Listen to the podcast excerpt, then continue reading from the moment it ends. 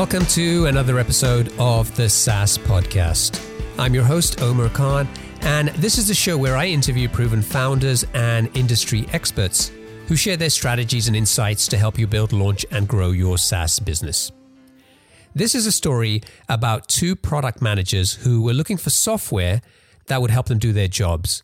When they couldn't find what they needed, they decided to build a tool themselves. It was simple, but it did the job, and over time, they kept making it better. After two years, they had an insight. They realized that there were other product managers who would pay to use their tool. So finally, they had the guts to quit their jobs and go work on their idea full time. They had no customers and had raised no money, but they figured they could bootstrap the business for six to 12 months. They had their first customer in about six months, and from there, they kept improving the product and getting more customers. It took a lot of time and hard work to grow their business to around 30,000 in monthly recurring revenue. Things were looking good until they lost focus. They ended up wasting a year trying to do too many things instead of doubling down on what was already working. At the end of the year, they started thinking about raising money. It wasn't something they wanted to do, but they felt they had to. And it was around this time that they had another aha moment. They identified one metric that they believed could make all the difference for them. And they decided to have everyone on their team focus on improving that one metric. That's all they did for the next three months.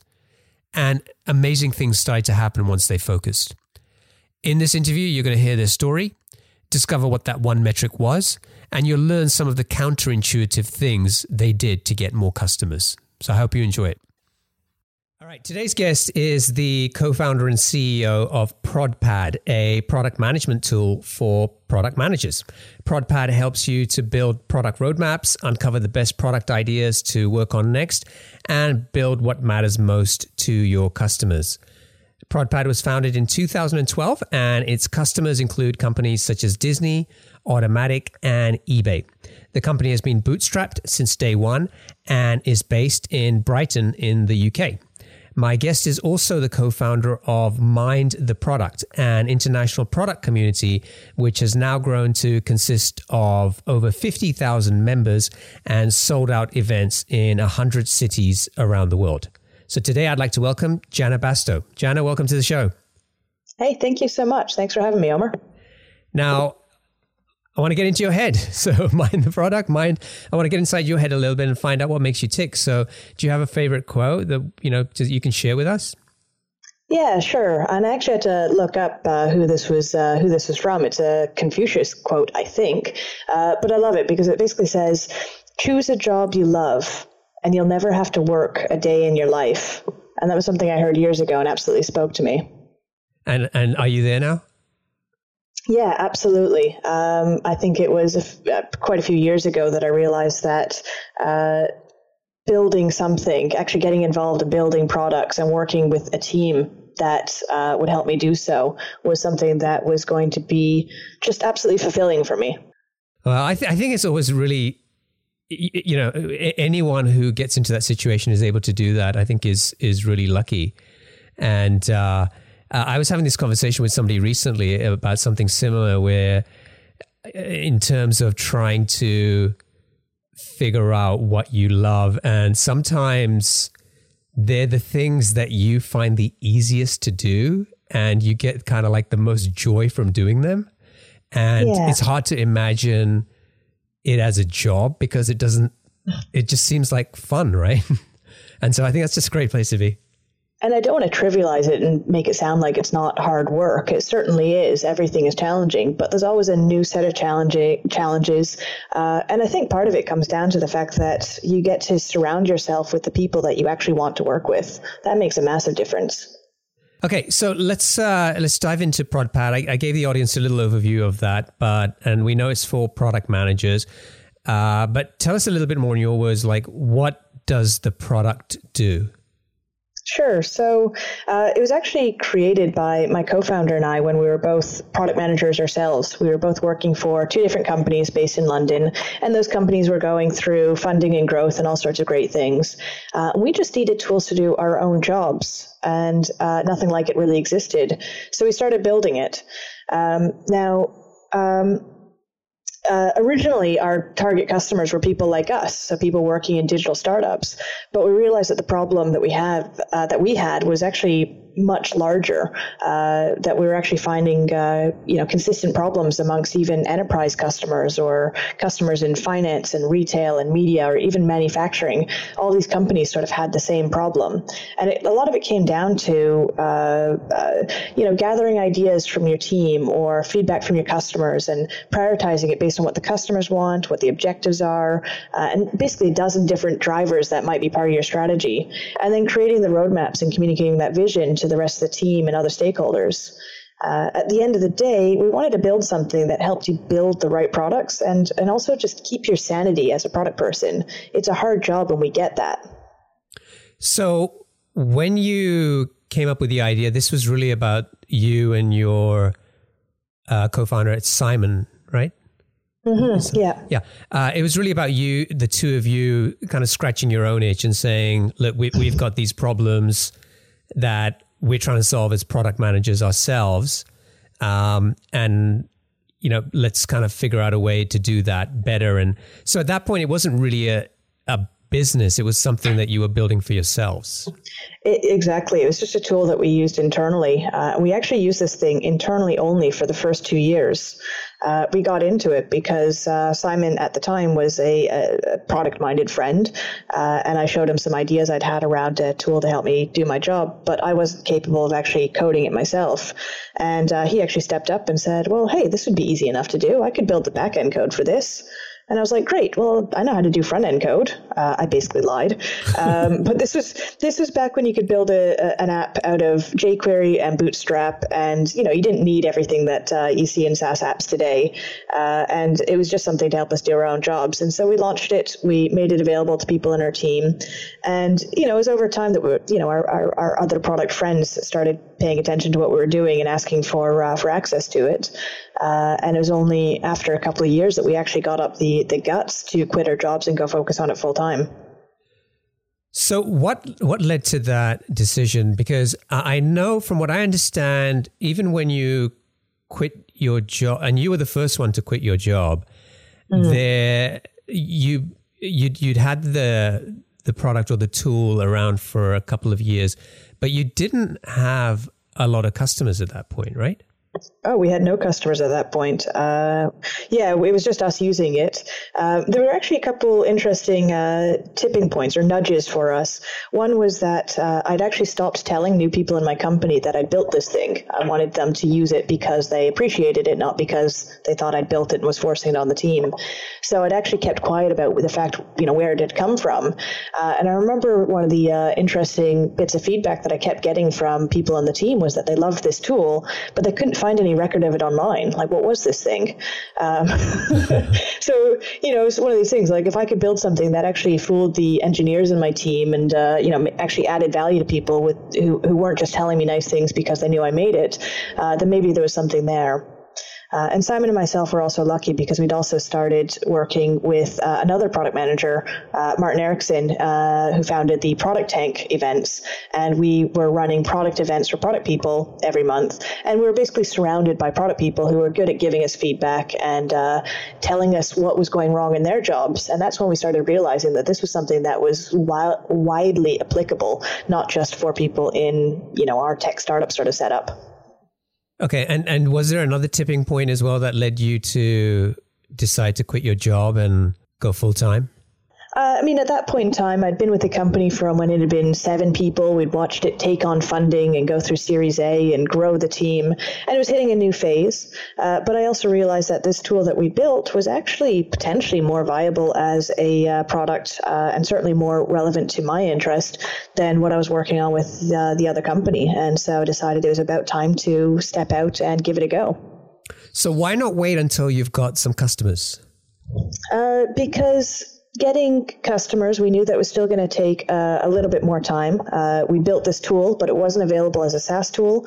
There was still another six months of work to do that involved building the. Uh, it turned out to be six months. We thought it was maybe less than that, uh, but we had to uh, add an inv- invite flow, an onboarding flow, uh, a payment system, um, basically other things to help you manage your account and whatnot. but we did quit with the agreement that we weren't going to build it as a startup. We didn't want to have to do something that required us to take in funding and do all those steps. We wanted to build a business. And by that, I mean something that was funded based on customer revenues. So our goal was to launch something that we could get payment for within the first month, get it payment for as soon as possible, and then grow it based on that revenue. Uh, okay, so it was kind of like you sort of set out this period of time to say, okay, we, we kind of have this tool which we've been using ourselves. Uh, there are signs that there's a bigger opportunity here, but mm-hmm. we really need to focus on kind of productizing it so it can actually be used by other people. Yeah, I mean, in hindsight, it probably wasn't that as organized as uh, in terms of thought process. Um, part of it might have been just that we just got excited. Uh, I put out a uh, put up a uh, a landing page, a mini website saying we do product management software. Click here to buy now, and lo and behold, people started clicking this thing. And I was like, okay, well, that's a good sign. If we, if only they could buy it, uh, maybe we'd have money. Uh, so I quit my job basically around that that that time that I started seeing some traction on the landing page, uh, and then it was um, uh, another six months before we launched uh, sort of a, a, a, version that you could purchase and actually sign up for properly. Uh, and we managed to actually start getting our first customers within that month. I watched you, as I mentioned to you, I watched uh, a, a, talk that you did at Turing Fest about the power of product focus. And I thought that was a great talk. Uh, I'll include a link to that in the show notes. So people, if they wanted, they can check that out. Um, but I think from that, I remember you said that you had this website up and this landing page and a buy now button. And, and was it going to like a 404 page at some point? It wasn't a 404, but it certainly didn't give you anything helpful like where to sign up. Uh, it was sort of a thanks, we'll let you know sort of thing. Uh, I didn't put nearly enough effort, or didn't put any effort into um, you know turning it into a, a nice flow. It was just an email capture and just to see if anybody was interested. Obviously, it wasn't there for long. It was just a test. Okay, so six months to kind of get the product ready, and then how long did it take you to get your first customer? Uh, within a few weeks, we had our first paying customer. And and how did you find that person? Uh, they found us. Uh, so we actually uh, mainly got our first users because we'd been talking about it, we'd been blogging about it. So actually, something we've been doing before uh, we even quit our jobs and went to go focus on it was we would just blog about how to do a roadmap, how to write good personas, how to write user stories, how to do specs, um, just helpful uh, bits and pieces that we put onto our blog. And that actually helped build our uh, credibility on Google and uh, increase our page rank. Now, of course, at this point in time, not many people were looking up roadmap software or product management software. So we were absolutely at the top of the search results, but no one was really looking for it. But for the few people who were looking for it, we were right there. And so uh, we just ended up with our first uh, customer um, signing up and paying for it. Simple as that. Oh, that's always nice when uh, someone you don't know comes along and gives you money, right? Proud to say my first customer wasn't my mom. That's great. yeah, yeah. I've, just, I've, I've spoken to a, a, lot of founders who always say that, you know, regardless of where they may be or how much revenue they're, they're generating now, there's something so priceless about that first customer. Yeah, absolutely. And then, uh, as I understand, it took quite some time for you to kind of get that up to your first 10 customers. And so yeah. what was what was the the process that you went through and and what did you have to do to get those next nine customers? So the next nine customers or so found us again pretty organically through search results. Um, the process to get them on board, though, involved a lot of feedback, a lot of iterations, a lot of changes to the product um, based on what we were learning from from these early customers.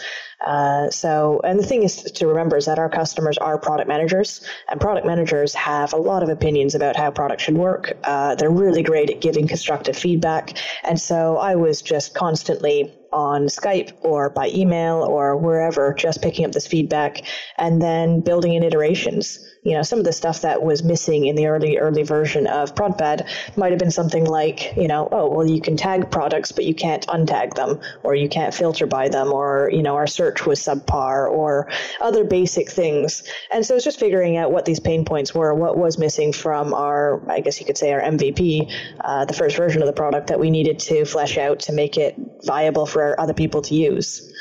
Um, and it was actually based on these early customers that we learned what the most important integrations were and other points like that. Uh, once we started getting a handle on uh, sort of the key basis of functionality that we needed to have someone sign up, try it, love it, pay for it, and continue using it.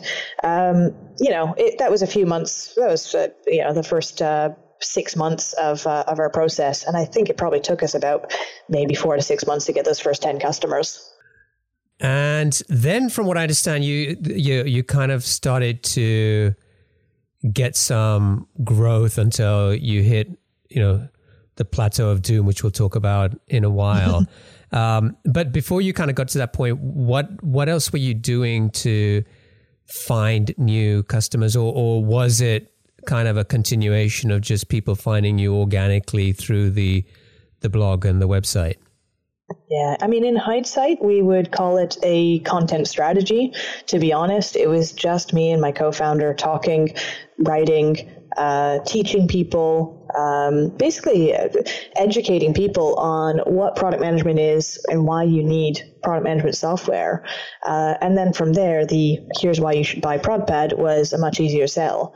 Uh, we just wrote about it, talked about it, did meetup talks and all sorts of different bits and pieces. Uh, and that started spreading the word. That started getting uh, more and more credibility and uh, more people linking to us and finding us at the end of the day. In terms of like getting to, let's say, the first 100 customers, did that get any easier for you? Did that kind of growth happen faster compared to the first 10 customers? Yeah, there was a uh, nice little inflection point, and to be honest, I couldn't even tell you what it was that made the difference. It might have been a key uh, integration that we built in. It might have been that we just completed enough of the functionality and made it convincingly enough of a good product that people just started signing up and buying it.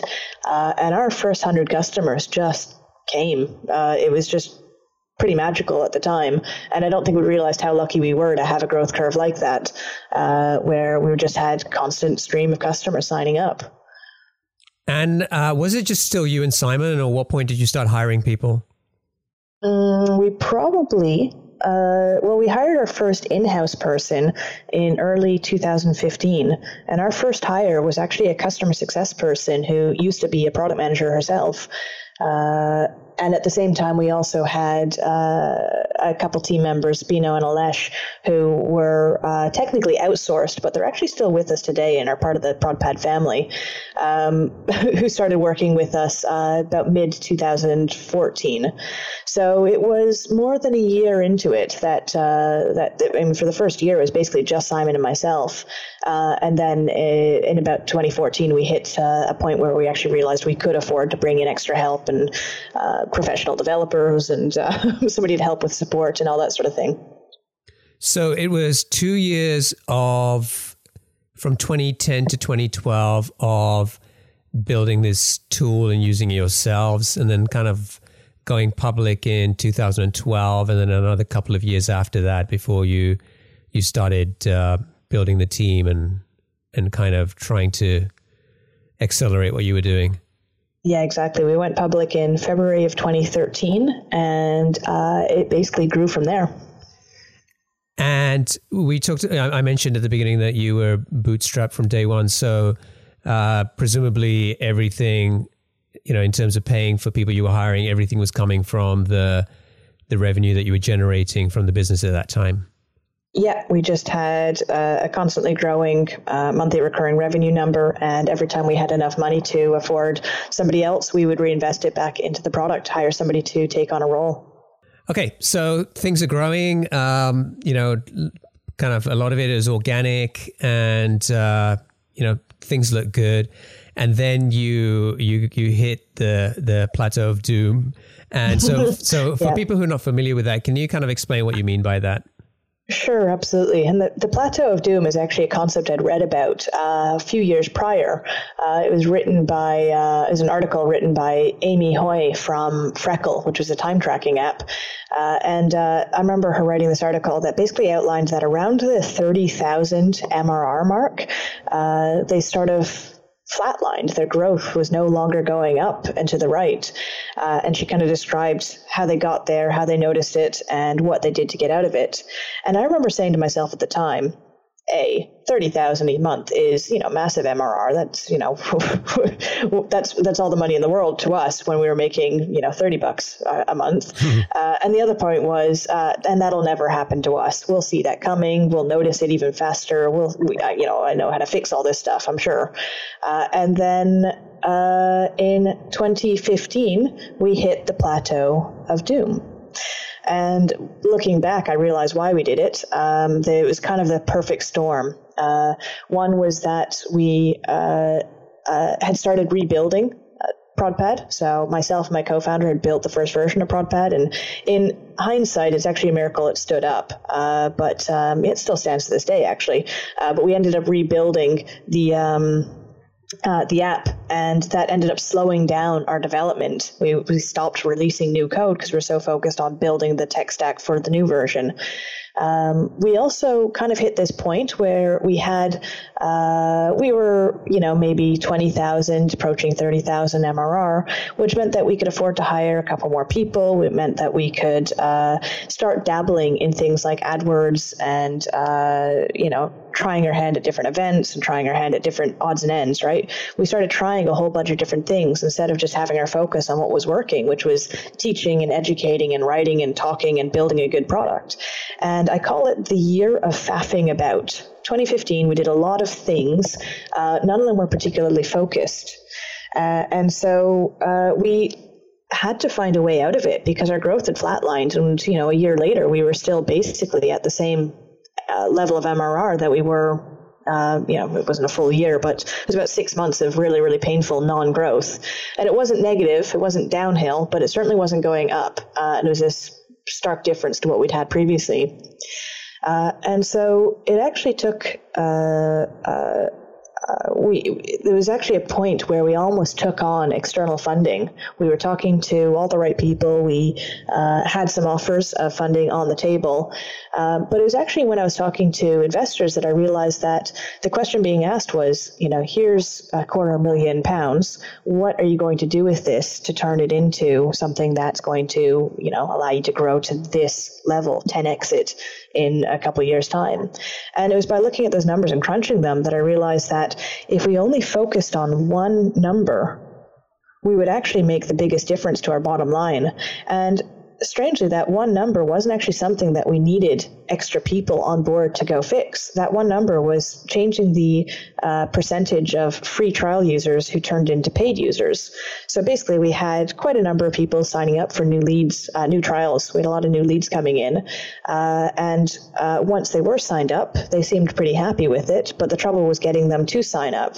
And so I stopped everything in the company and just had everyone focus uh, for a three month period on one metric. And that one metric was free trial to paid conversion rate. And we started coming up with things that we could do.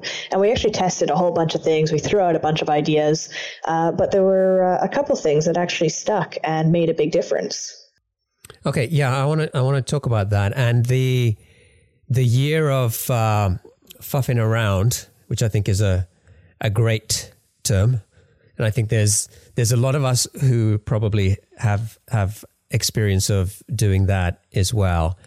Um, was that really a year of you know you kind of looking at things like um, you know Google Ads and talking to investors and and those kinds of things and and was I, I know you talked about a lot going on in sort of rebuilding the product, but from a customer perspective, did it feel or seem like? Do you think at the time that the the the product or the innovation or new features kind of were pretty stagnant at the time? Uh, I think we noticed it much more than the customers. Um, I've actually spoken to a number of our customers about it, and they've said, and they've said, "Oh, I didn't even realize," right? Because customers don't notice or don't really care if you're not Um, if the product works for them and it hasn't updated, right? They don't expect weekly updates or anything like that. But there was definitely a correlation between the amount of releases we did and uh, what kind of growth we had it meant that we weren't adjusting the product to uh, work with new and uh, more interesting clients, right? We ended up kind of stagnating with the sort of market that worked with us. Uh, and a lot of our customers who were with us at the beginning of the year were still with us at the end of the year, and many are still with us today. Um, and they didn't even notice. Uh, but of course, um, let's not speak for all the people who might have tried it in that period, didn't find something interesting, maybe saw that, uh, you know, the, the, it, it didn't work for them, and we weren't able to um, solve their problems and uh, uh, build a product that was convincing enough for them. So we weren't getting enough of those people to actually sign up. Now, I, I, know you considered a lot of other things at that point as well, like, you know, maybe we need to drive more traffic, or maybe we need to figure out how to charge more for the product, or these kinds of things. What was the thinking process that led to you saying, no, free trial to paid conversion is the most important metric for us right now? It came down to a spreadsheet. Um, I'd actually used a uh, spreadsheet to just hide, sort of highlight historically and projected our number of visitors, number of leads, our number of uh, signups, the number of people who stuck around for a number of months. Uh, and I kind of started playing with those numbers and I went, okay, well, if I change the churn rate and bring that down, what's that going to do? Um, and, you know, changing the churn rate can make a big difference to your business. But the problem with churn rate is that it uh, uh, can only, the best way to fix churn is to fix your onboarding, right? Because uh, you can't just build some magic feature that keeps people who haven't been active and haven't been using it. You need to make them successful from day one. So there's no quick fix for churn, and we needed a quick fix. Um, other ones, we could have added more people to the website, right? I'm sure there's plenty of ways we could have thought of to get drive more traffic to our site. But it wasn't that we had a lack of uh, uh, people visiting our site. Uh, it's not even that we, uh, you know, we could have had more of those people signing up for free trials. But again, it's not like we had a lack of people signing up for um, free trials. And one of the risks with uh, trying to throw money at a problem to uh, get more people to sign up for something is that they it sometimes changes the um, the type of user that you get obviously the people who were finding us were finding us through search and therefore they had a problem we could solve. If we were going to start advertising at them what we started to learn was that the people we advertised at didn't have the same level of pain point as the people who were actively looking for those problems. So we realized we could throw money at this and you know find more people to sign up but they might not be the same people and we're still going to struggle to get them to convert if we don't fix this problem which is not enough people are converting from free trial to paid. So it's kind of a, a matter of um, looking at all the different options and weighing up which of these make sense that can be solved quickly without money and with our own in-house expertise and changing a conversion rate from free trial to paid was a, a, customer education problem and an engagement problem in those first 30 days. It was tangible, and better yet, we didn't need to hire marketeers or developers or salespeople or any of this stuff to change that number. We just needed to focus on it. So you set a goal of a 15% conversion rate from free trial to to paid uh, mm-hmm. customer. Um, let's talk about what you did to start moving the needle on that number. Yep. So to start with, we did a whole lot of analysis. We looked at who was actually signing up, and also we started looking at at what point did we know that they were going to sign up? Because before somebody gives you their credit card, they do a whole bunch of other things within your app. Uh, and this is actually driven by my co-founder Simon Cast, who's uh, uh, who who pulled out all the data as to what people had done, what key actions people had done, and uh, was able to show that we could tell with 85% certainty by day nine who was going to buy or not. Uh, now, it might not have been entirely scientific, but it certainly was indicative, and we could follow these through and go, yeah, you're right. These are the people who signed up. And it, it you know, in hindsight, it makes a lot of sense. The people who used the app more were the ones who got the most value out of it, and therefore were most likely to actually put down a credit card for it. Makes a lot of sense. But what we had were people who would come into the app and then not use it. Of course, these people aren't going to pay us for it 30 days later. Um, they hadn't used it in the first 30 seconds. So, what can we do to fix that? So, we realized that if we could tell by day nine who's going to use it or not, why did they have another 21 days to make up their minds? We had a 30 day trial time because well, we just picked a number, and that seems to be the one that all SaaS companies were going for. So we had a 30 day free trial, and some people at the end of that signed up. So we shortened the trial time to 14 days. And right away, that actually doubled our conversion rate. Uh, because what had happened is that the people who were ready to buy already had their credit card in mind. They were ready to buy. Uh, the people who, uh, so these new co- cohorts who had less time, were more anxious to make use of the time they had, and so used the app more readily, used more of the functionality, and tried to get more, squeeze more out of their 14 day trial. Uh, and therefore, by using it more, they managed to find it more valuable and were ready to pay us money. So that was great. We, we doubled our conversion rate. But we also then realized that uh, the number one support request became could I have more trial time, please? Because 14 days is not really all that much time to get used to a whole new tool and get your team on board and get all the integrations going. And so we were usually quite happy to extend the trial if they reached out and asked. But we we're spending a lot of time extending trials. And we thought, why can't we make this self serve? Uh, we also knew that uh, we could now see that people who did certain actions were more likely to be successful. They were more likely to pay for it and, and like the product. So, how could we combine these two things, incentivize them to do key actions within the app by giving them more trial time? So we took that 14 day trial time and we cut it in half again. We made it a seven day trial. uh, but, but when you start your free trial, at this point in time, uh, you end up uh, it, it, it, welcomes you and says, Great, tell us the name of your product, and we'll give you one day for free extra. And they tell us the name of the product, and voila, they can actually see the number at the top of the page change. You've now got eight days. Uh, and at that point in time, the user goes, Great, what else can I do? And we show them how to add an idea to get an extra couple days, or how to set up an integration, do something more tricky, like set up a Jira integration, which would unlock an extra four days. Uh, you could even give us your credit card before your trial expired in order to unlock another set of days as well.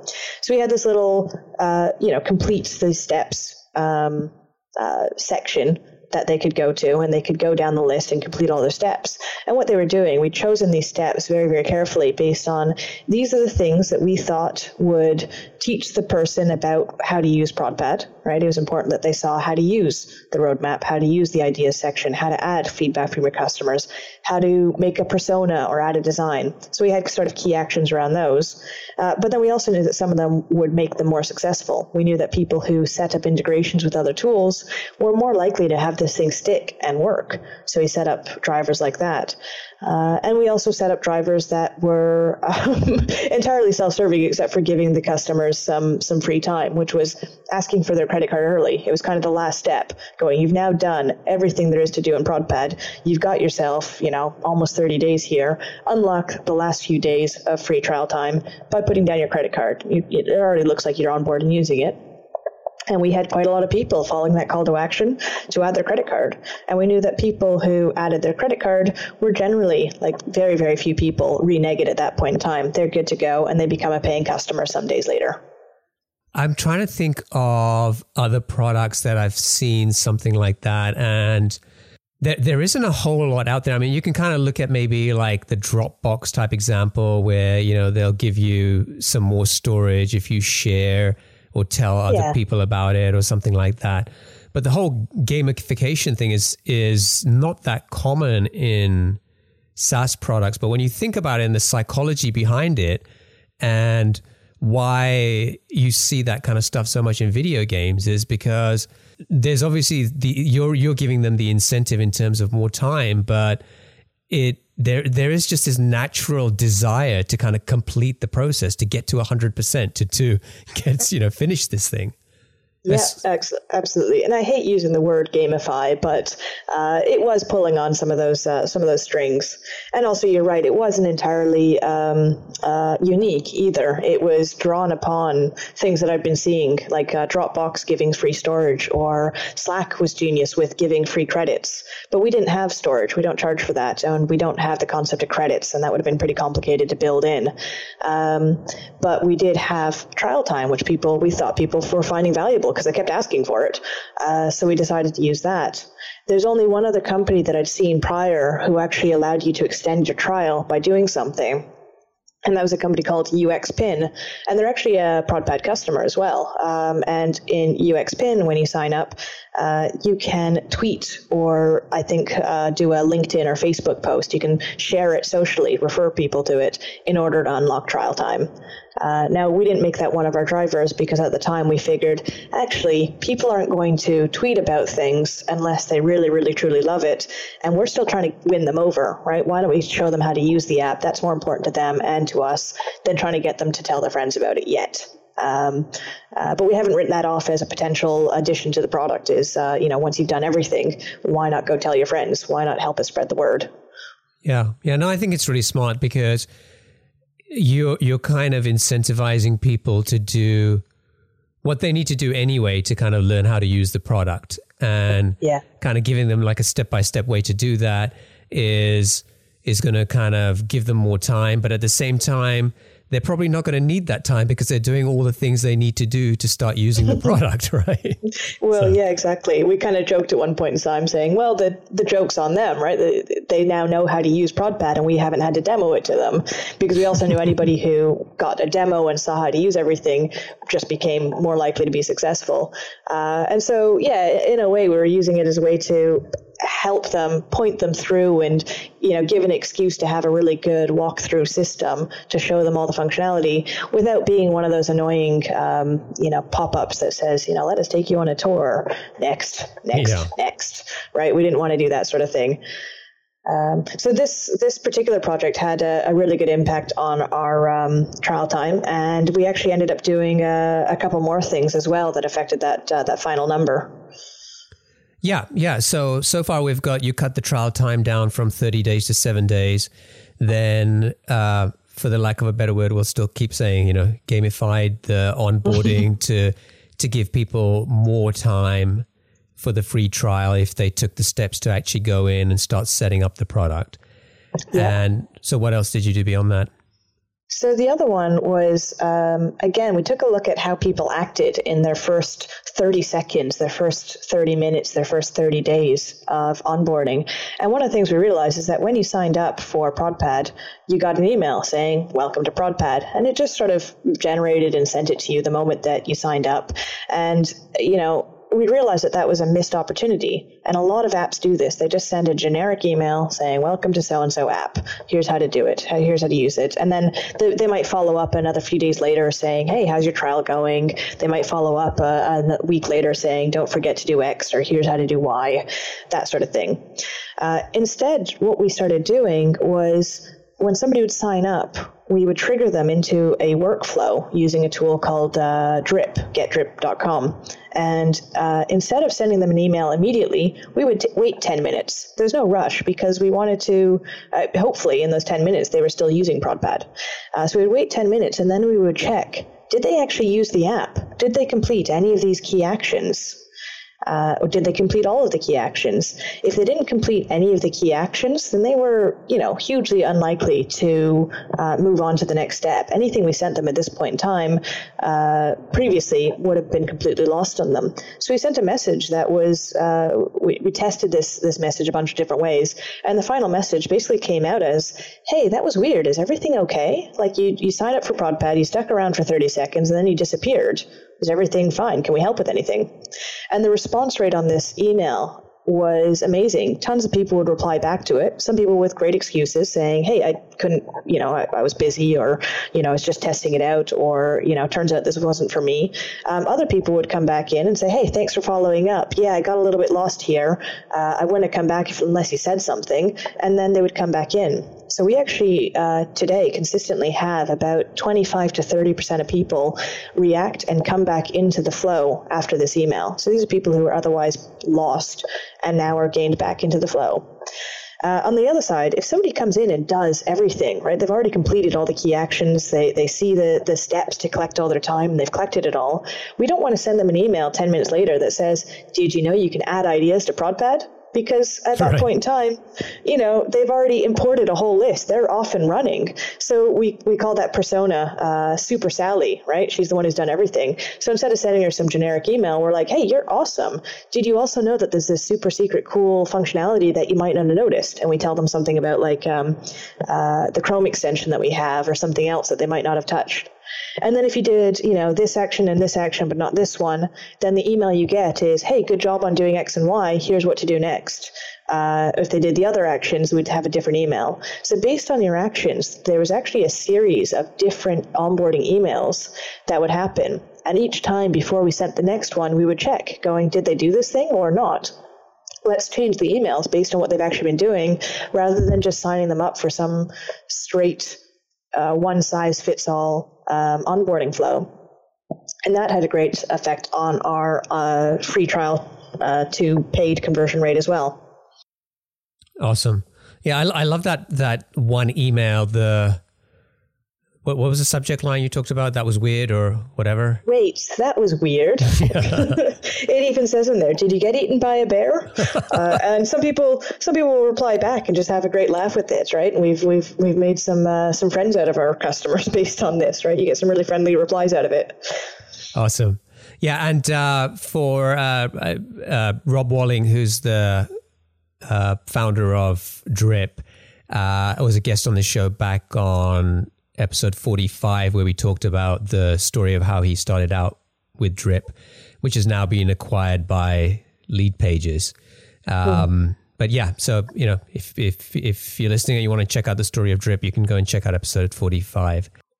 We've kind of talked about you know what you did to kind of and so what happened so you you did you hit the 15% once you once you kind of went through and you, you was did you get your conversion rate there I'll be honest, we never actually did hit a 15% conversion rate. Um, the most elite SaaS products tend to uh, convert at about a 20% rate, and these are like the Slacks and the Dropboxes of the world.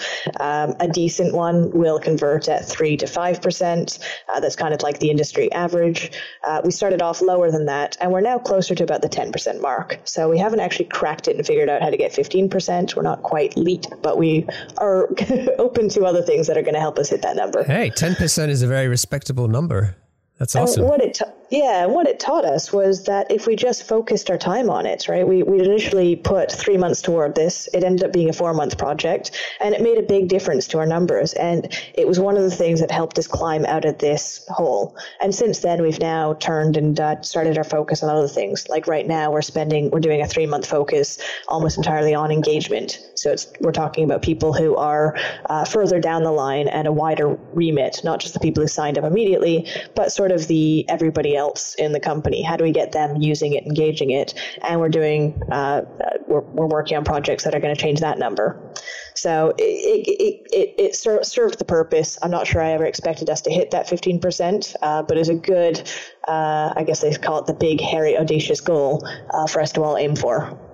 So if you could go back to 2010 or 2012 and kind of give your former past self some advice, what what would you tell yourself? What do you wish you had done differently? It's a really tough one. I think I would have just told myself to quit my job earlier, uh, you know, done it a year earlier and just moved faster. I didn't have the guts back then to really take that step. I think that I thought I needed some magic wand to uh, to step out and run my own company. And turns out you learn everything on the job. No one knows what they're doing, anyways, and that's okay. that is that is excellent advice. All right, uh, let's uh, get on to the lightning round. I'm going to ask you uh, seven questions. Just try to answer them as quickly as you can. Sure. All right. What's the best piece of business advice that you've ever received? Call bullshit when you see it. This is something that my old boss said to me just before uh, he made me uh, a junior product manager, before I got my first step into the world that I'm in now. Uh, and it might be an uncomfortable thing to think about. It might be uncomfortable to step up and say something, but just think of the tech debt that you're saving yourself from down the line.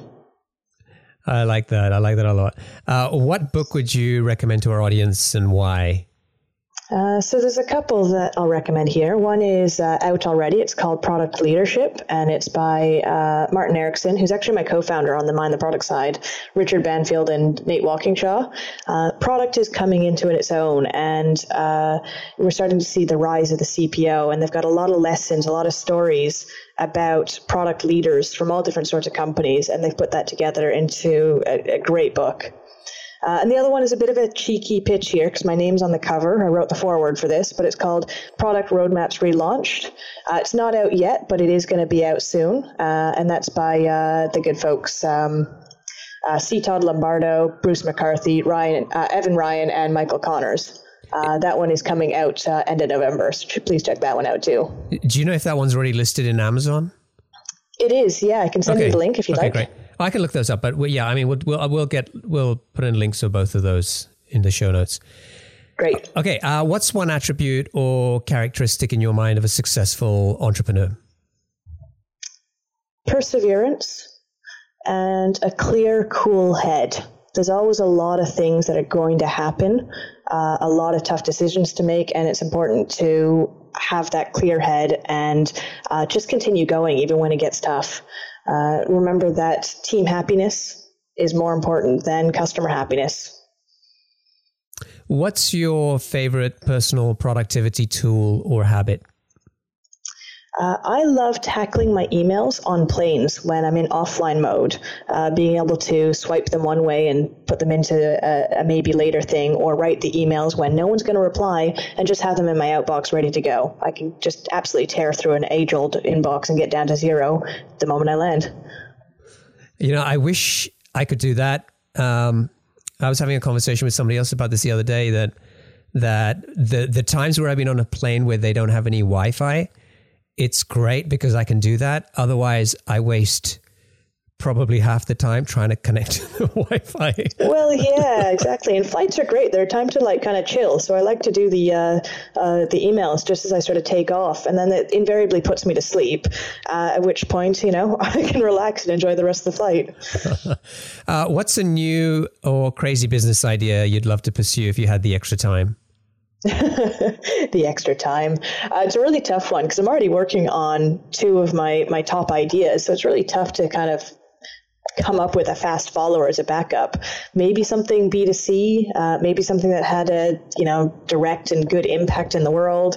Uh, you know, I'd be probably interested in something around the sciences or robotics or health or, you know, maybe even something physical.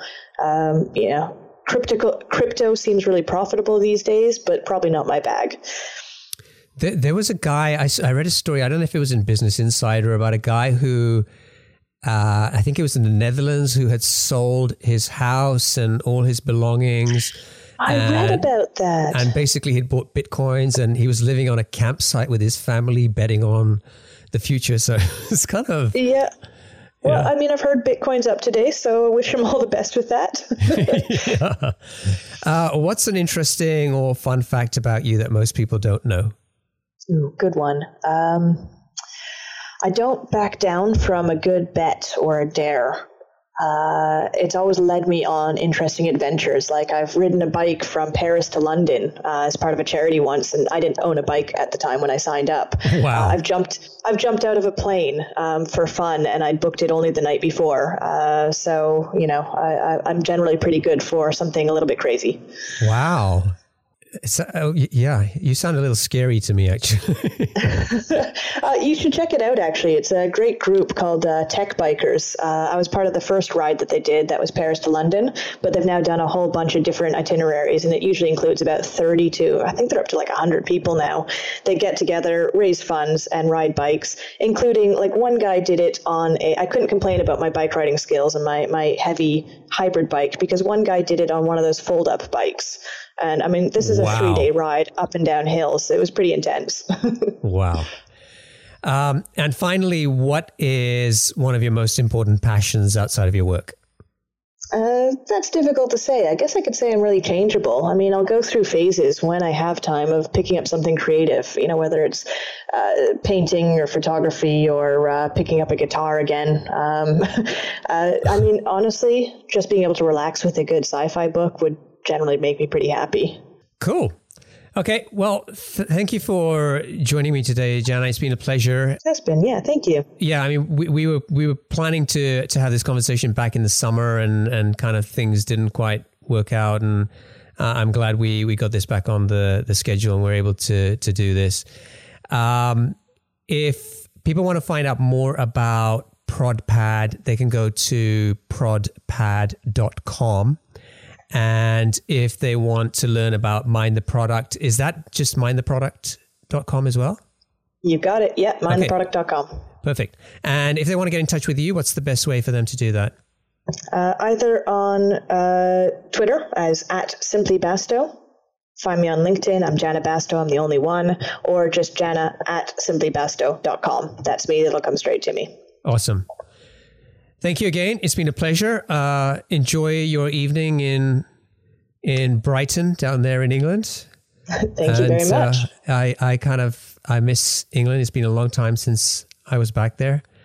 Um, and uh, yeah, I wish you all the best with ProdPad, and you know maybe we can get you back on sometime to talk more about mind the product and and just you know more about product management and and uh, you know pick your brain a little bit about that. That would be absolutely great. Thank you. Awesome. Well, I wish you all the best. Thanks, Janna.